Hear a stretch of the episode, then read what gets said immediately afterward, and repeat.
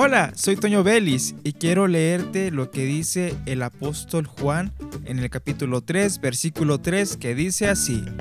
Respondió Jesús y le dijo, De cierto, de cierto te digo, que el que no naciere de nuevo no puede ver el reino de Dios.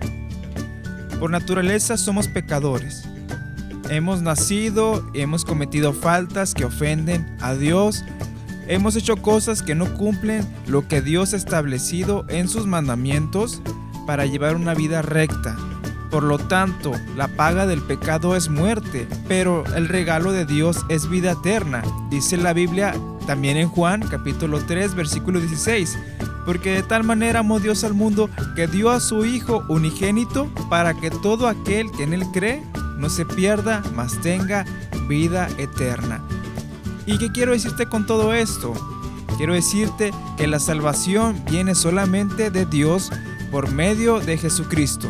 El perdón, el camino al Padre es por medio de Jesucristo. Así que te invito a que medites esto y hables con Dios y dile que quieres que Jesús venga a tu corazón y le reconoces como único y suficiente Salvador.